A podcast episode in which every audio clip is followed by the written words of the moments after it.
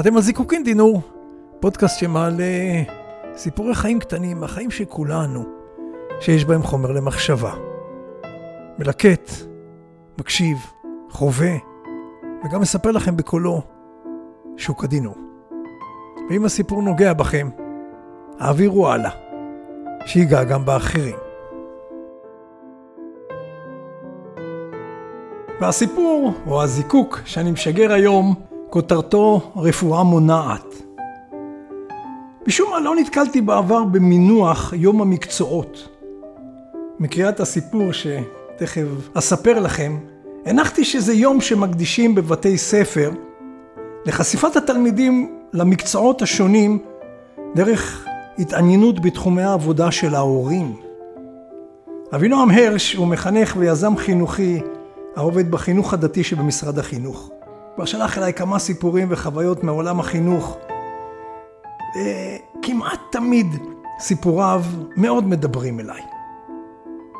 אז הקשיבו לסיפור הבא. אז מה עושים ביום המקצועות עם תלמיד בכיתה ו' שאבא שלו משמש כנהג במחלקת הניקיון של עירייה, נהג משאית זבל? איך גורמים לו להשתתף ולהיות גאה במקצוע של אביו, למרות תגובות הלעג והגיחוך הצפויות מצד חבריו לכיתה? מחנך יצירתי במיוחד מהקריות, שחזה את הבאות, הקדיש לכך מחשבה. הוא הכין עם ילדי הכיתה טבלה שמדרגת את המקצועות לפי משך הזמן שייקח עד שהתושבים ירגישו שנושאי התפקיד הללו שובתים ולא מגיעים לעבוד. והייתה הסכמה בכיתה שלגבי מהנדסים, עובדי הייטק, בנקאים, יהלומנים, עורכי דין, רואי חשבון, ייקח שבוע עד שמישהו יחוש בחסרונם. אך היו כמה בעלי מקצוע שלגביהם הייתה תמימות דעים שתוך יום נרגיש שהם בשביתה. שוטרים, בעלי מכולת, אינסטלטורים, עובדי ניקיון ונהגי משאיות זבל.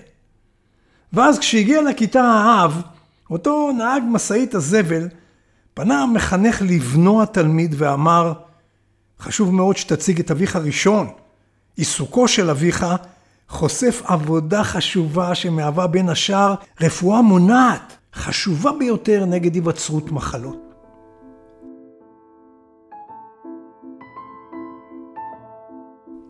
והילד הציג אז בביישנות את אביו, וזה דיבר מול הכיתה וחשף את התלמידים למידע מעניין על עובדי התברואה. בסוף הרצאתו ניגש אליו המחנך, הודה לו, וביקש לעשות איתו סלפי, ובכך להביע את הוקרתו. עוד באותו הערב קיבל המחנך שיחת טלפון נרגשת מהאב. וואו, אין לי מילים להודות לך. אין לי ספק שהיחס המיוחד שלך, ההערכה שגילית אליי בפני כל הכיתה, ואפילו האקט הקטן של הסלפי, כאילו אני איזה סלב, גרמו לשינוי אצל בני. אתמול בערב הוא ביקש ממני בפעם הראשונה להצטרף אליי לנסיעה במשאית הזבל. אחרי שנים שהוא נמנע מלעשות זאת, אני מניח בגלל הבושה. כך שלח אליי אבינועם הרש. הסיפור פורסם באתר אינטרנט בשם כיפה. כמה מילים ממני.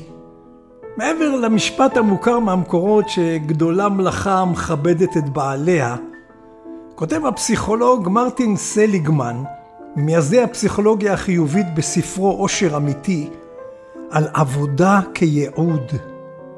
הוא מספר על ביקור שעשה פעם אצל ידיד נטול הכרה בבית חולים. משך את תשומת ליבו סניטר במדים לבנים, שלבד מריקון סירי הלילה היה שולף מתיק שהביא איתו תמונות קיר, הוא היה מחליף ומרענן תמונות על הקירות ומיישר אותם. אפשר, אפשר, אפשר לשאול מה אתה עושה? שאלתי אותו. מה תפקידי אתה שואל? אני סניטר בקומה הזאת, הוא אמר, אבל אני מביא תמונות חדשות מדי פעם. אתה מבין, אני אחראי לבריאות החולים. כשהחבר שלך יתעורר, אני רוצה להיות בטוח שהוא יראה דברים יפים מול עיניו. והסניטר הזה, כך מסכם סליגמן, לא הגדיר את תפקידו כריקון סירי לילה או שטיפת מגשים, אלא כדאגה לבריאות החולים ובחירה בפריטים שיעניקו להם יופי. ייתכן שמעצם הגדרתה, עבודתו נחשבה נחותה, אבל הוא עיצב אותה מחדש לכדי ייעוד. ובדיוק לנקודת המבט הזו התייחס המורה המיוחד הזה שבסיפור. זיקוקין דינור, שוקה דינור.